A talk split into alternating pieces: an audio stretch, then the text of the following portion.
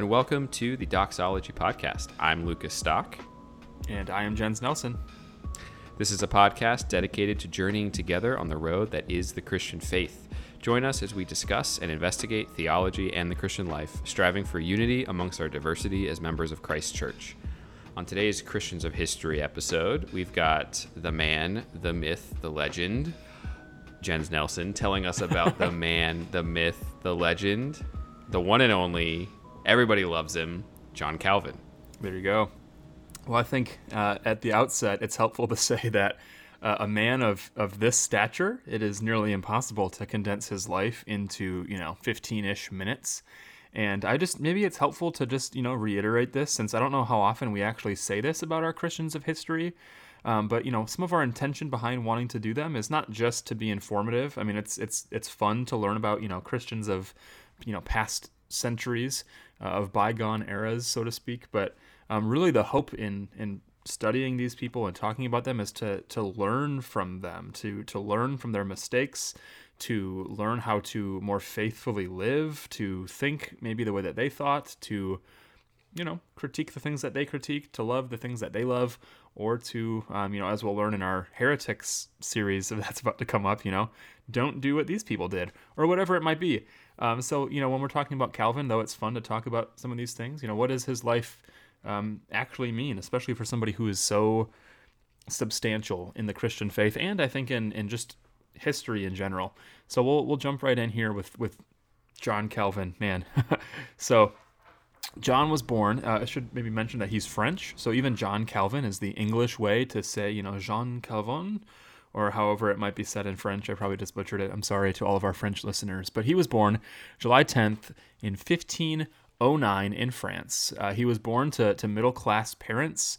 His father was a lay administrator in the service of the local bishop, and his father actually sent young Calvin to, to University of Paris in 1523 to be educated for the priesthood.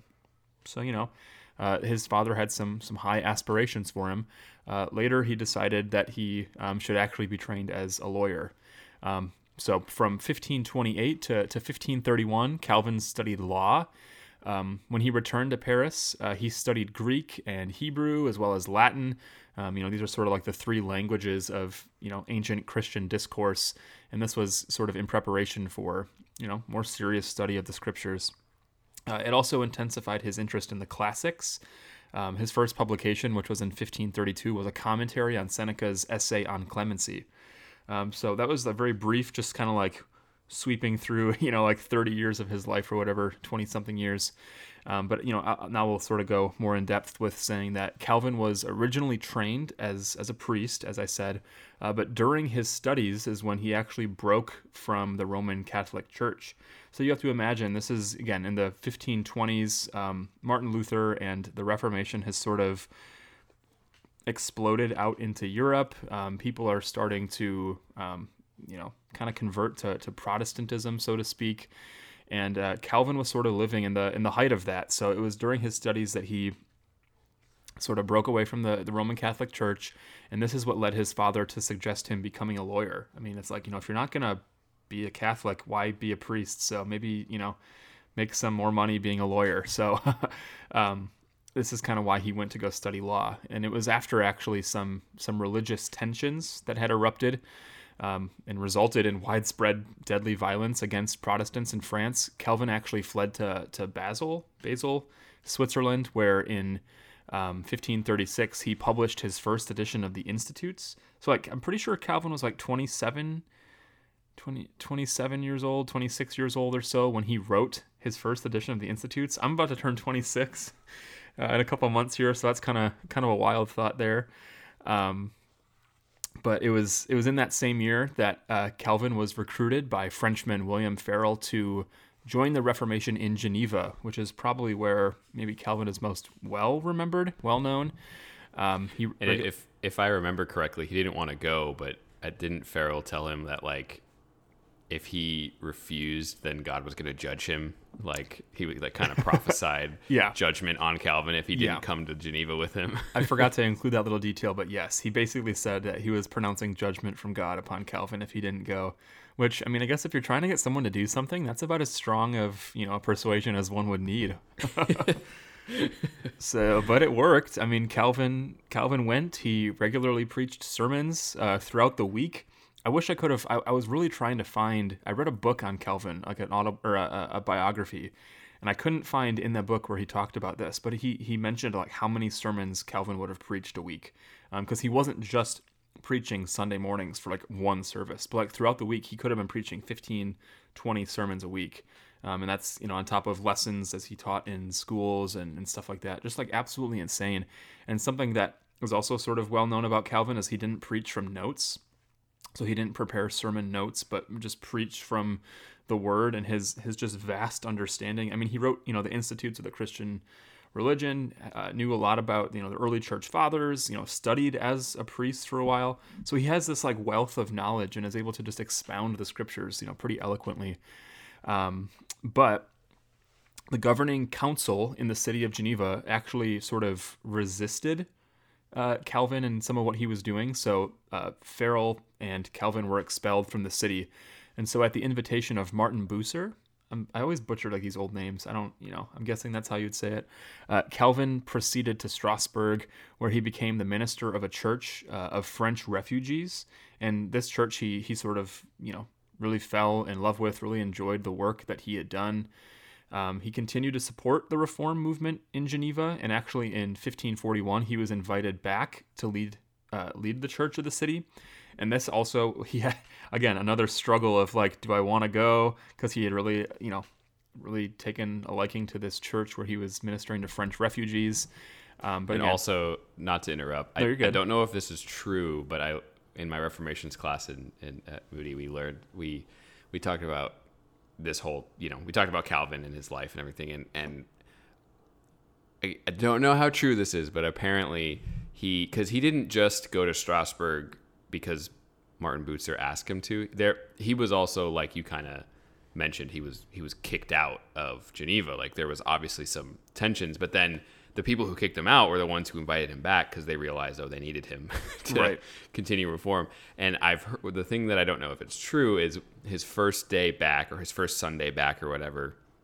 He he picked up where he left off preaching like three years before, two years before, and was just like as I was saying and preached, you know, just continued, which is un. If that is if that is exactly how he said it, I hope it is. That's, that's just savage.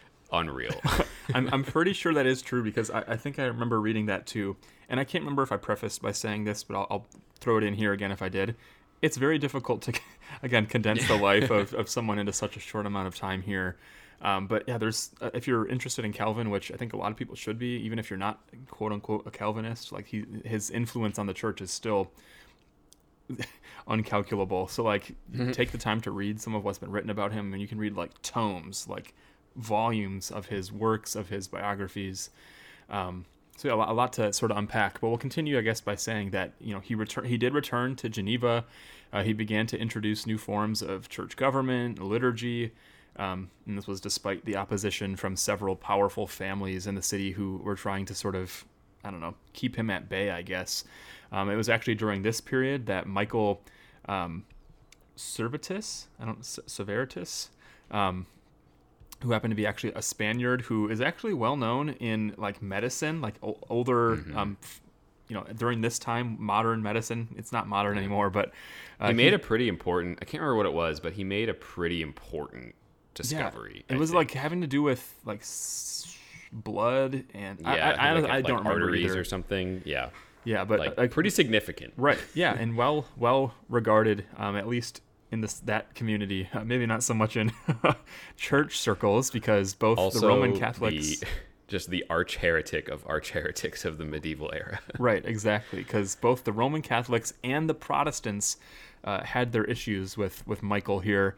Um, he had a heretical view of the Trinity, um, some other really questionable things. Uh, was preaching against predestination, Supper, like- baptism, basically Just everything. He was like, I'm gonna be like as contrarian as I can be, And when he arrived, I don't think at- I don't think this is the last that we'll hear on the podcast from from good old Michael Servetus. I'm I'm sure. Um, Just leave it that leave it yeah. at that um, but yeah, he arrived in Geneva. He was denounced by Calvin. Um, you know, and there there's some even some correspondence. I think there's some letters where Calvin wrote to him before he arrived, and was like, "Hey, if you come, you probably aren't going to leave alive," which is kind of you know that's a that's a pretty bold statement there.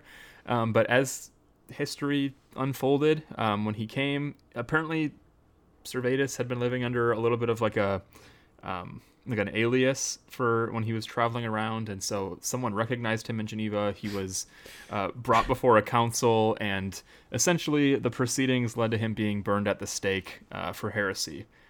Um, Amazing. so it, this sort of thing, you know, it's it's kind of weird to think, you know, 'cause we don't do those types of things anymore with heretics, but um, that'd be an interesting episode on its own to to sort of do an episode about uh, you know punishments for heresy throughout church history. But leave it at that to say uh, that following an influx of supportive refugees and new elections to city council, uh, Calvin's opponents were sort of forced out of Geneva. And so he spent his, his final years of life promoting the Reformation both in Geneva and throughout Europe. I mean, he worked, and again, he preached and preached and preached. Um, he, you know, lot, I guess I'll continue on and here and say that unlike Martin Luther, who was sort of a contemporary, a little bit older, but still a contemporary, um, Calvin was a very reserved man. Um, apparently, he rarely expressed himself in the first person singular, um, which I thought was kind of interesting. I think is that I, so like he didn't refer to himself like I do this, I do that. Um, I think I think that means like in his writings, Right. It's- it's- He didn't talk about himself. I've read, like Right. like in his letters or, or stuff like that. He's, he he doesn't really talk about himself. Right. Um, and this this sort of hesitation, I guess, contributed to his reputation as maybe being cold, intellectual, unapproachable. Um, those who knew him well, though, perceived him differently, uh, remarking at his talent for for real loving friendship, but also having a hot temper. Um, so he wasn't just this like reserved, quiet, calm dude. He had he had passions, he had affections. Um, the the intensity of his grief on the death of his wife, um, as well as a lot of his you know emphatic reading, you know, on many passages of scripture revealed a large capacity for for feeling, for emotion. And so it's interesting, you know, when we think of history, when we think of um, how we can caricaturize somebody as you know being reserved, being um, you know over the top, whatever it might be. Like we, we have this like perso- uh, this perception of a persona of a person, um, but maybe in actuality they weren't always that way. And and I think Calvin is that example because you know. I think we when we think about Calvinism, sort of the school of thought that comes from him, it was not something that he was teaching. Calvin, I think, would be turning in his grave if he thought about like what Calvinists say and do in his name these days. Um, but like Calvinism actually was sort of a something that came much later after his life, um, sort of developed because of um, some other heresy that was sort of making its way into the church, and it was sort of founded on some of his teachings and principles. So that's kind of where we get that from. Um, and so, because of Calvinism, because of the way that a lot of Calvinists talk, we have this perception of Calvin himself as being um, sort of just like aloof and unapproachable. But in, in, in actuality, he had a lot of really close friends. I mean, I have on my desk right here a book that I've only read a little bit of, but it's called Letters of John Calvin. And it's literally like a 200, 300 page book of his correspondence with people, both people in his congregation to um, contemporaries. I'm pretty sure there's letters to like Bucer and uh, Melanchthon. Is that how we say his name? I always again butcher these names. Uh, but just these these writings, these letters of him expressing his his love, his affection. I mean, think of like Paul writing to Timothy, or um, you know, just it's, it's a pastor who cares for his people, and it, and it shows in his writings. Um, if you're if you're interested in his political thought, uh, I guess the the aim uh, of Calvin was to safeguard the rights and freedoms of, of ordinary people.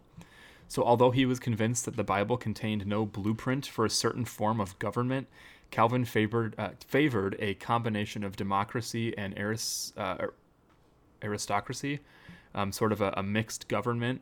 Um, he appreciated the advantages of democracy, um, but to further minimize the misuse of political power, Calvin proposed to divide it among several political institutions like an aristocracy, so like lower estates, magistrates, with like a system of checks and balances. So it's still like that separation of powers. And I I don't know enough um, of this writer, and I his name escapes me even. But there's a um, somebody who wrote I think in the 1900s that made the argument that a lot of Calvin and his thought in these places actually sort of led to um, the sort of capitalism that we have here in our country today. Um, the sort of you know the way that our, our government functions as well. But finally, I guess like Calvin taught that if rulers rise up against God, they lose their divine right and must be deposed. Uh, state and church are separate, though they have to cooperate to the benefit of the people. So there's a lot that can be, I think, you know, correlated. A lot of things that we can you know maybe look at and appreciate in our modern political system you know what it looks like for those to hold power what it looks like for those in power to abuse their power um, you know what what that what, what's to say there. Um, but but christian magistrates have to make sure that the church can fulfill its its duties and freedom. That's another thing that he held to strongly. Um, in extreme cases the magistrates have to expel or execute dangerous heretics. Again maybe some of you know looking back into history at some of the ways that they they dealt with those things, but nobody can be forced to become a, a Protestant. Um, so in in again in political thought, in how you know maybe I should have prefaced a little bit by saying you know what Calvin's Geneva was. Like Geneva kind of became this little I don't know almost like a Christian nation within a, a nation, um, but you know to him this is sort of like what he wanted to establish in in Geneva. This sort of you know again mixed government where um, ordinary people have freedoms where you know Christianity is sort of um, heralded as like this is good, but you know nobody can be forced to be a Christian, and nobody can be forced to become a Protestant. You know, again, this is sort of in the height of the Protestant Reformation. Um, you know, a million other things can be said here about about John Calvin, about the the life that he lived, but you know, he's he's certainly a figure that you know, obviously it's impossible to say what would the world look like if we hadn't had him, but you know, it's it's almost as difficult to say what impact did he leave upon the world? What what impact did he leave upon the church, theology, uh, the Christian life? And you know, if you're somebody who is reformed, I mean, you're you're probably pretty thoroughly ingrained in a lot of Calvinistic teaching, even if you don't, um, you know, take those labels. If you subscribe to the Westminster Confessions, and if you use the Catechisms, if you use the Heidelberg the canons of Dort, like any of these like really important foundational documents to people who are reformed, like it's pretty saturated with Calvin. Um, and much of our, I guess, modern theological discourse can find at least traces of Calvin. So, again, I, I feel like I did a, a, a, great injustice to a man who probably deserves um, a lot higher praise, but at the same time, a man who would have probably turned down any praise that were to be offered to him. Uh, so maybe my really haphazard uh, mini sketch of his life is is fitting. And uh, I don't know. Is there anything that you think or want to add, or are we gonna good to no? Good to close? I think that's great. I, I would definitely recommend picking up. There are like I read, shoot, I think it's called Calvin or, or John Calvin. Uh, pastor and pilgrim or, or hmm. pastor hmm. pilgrim preacher or something like that that sounds um, familiar i think it's by like Godfrey, I think is the last name of the author, but it, mm. it's a really, um, it's a it's a pretty good biography. I enjoyed it. It's not not too long, not too short. It gets into some depth, but it's re- it's readable. Um, I, I, definitely think that I would say this is true for anyone that, that we have or will feature in a Christians of History episode, but especially these these really big names in the sense of people who who did a lot, wrote a lot, contributed a lot. Calvin, Luther, those kinds of people. Like it, I, I really hope that these do kind of encourage, you know, diving deeper, um, uh, you know, into a biography or a collection of letters or you know, a theological work written by whoever um, that we're talking about, like Calvin. You know, maybe don't just dive into, you know, the institutes at random because it's so dense. You know, maybe like a summary of it or like an introduction to it might help, you know, with some of those more complicated sort of, you know, less accessible entry points, but definitely like a, a, a, solid biography would give you a really good idea of, of, you know, fleshing out the, the highlights that I think Jensen yeah. was was sharing that and did a great job of, if of you, condensing. If you do want to read accessible Calvin, I mean the, the institutes, like you said, are pretty dense. Uh, there is a book called um, I think it's like On the Christian Life, or um, it's a very short book. I, we mentioned it in the five books that every Christian should read. Uh, you know, it's a it's a, a book written it's Calvin's writing, but it's an edited, very, very, very abridged form of the Institutes. That's that's really, really good. Um, so that might be a good place to start too. I mean, it's like 90 pages. Yeah, nice. Well, thank you for sharing as always, and thank you so much as always for listening to this episode of the Doxology Podcast. If you'd like to connect with us, um, you can hit us up on Twitter or Instagram at Doxology Podcast or shoot us an email at doxologypodcast at gmail.com. We'd love to hear your feedback, any questions, thoughts on today's episode, ideas for future Christians of history you'd like us to feature, um, anything else that comes to mind. You can sign up for our newsletter, which is just a weekly, non spammy uh, email blast on uh, upcoming episodes and any other important news or exciting developments in our little podcast world. You can go to logos.com slash doxology podcast for more info on our sponsor, Logos Bible Software.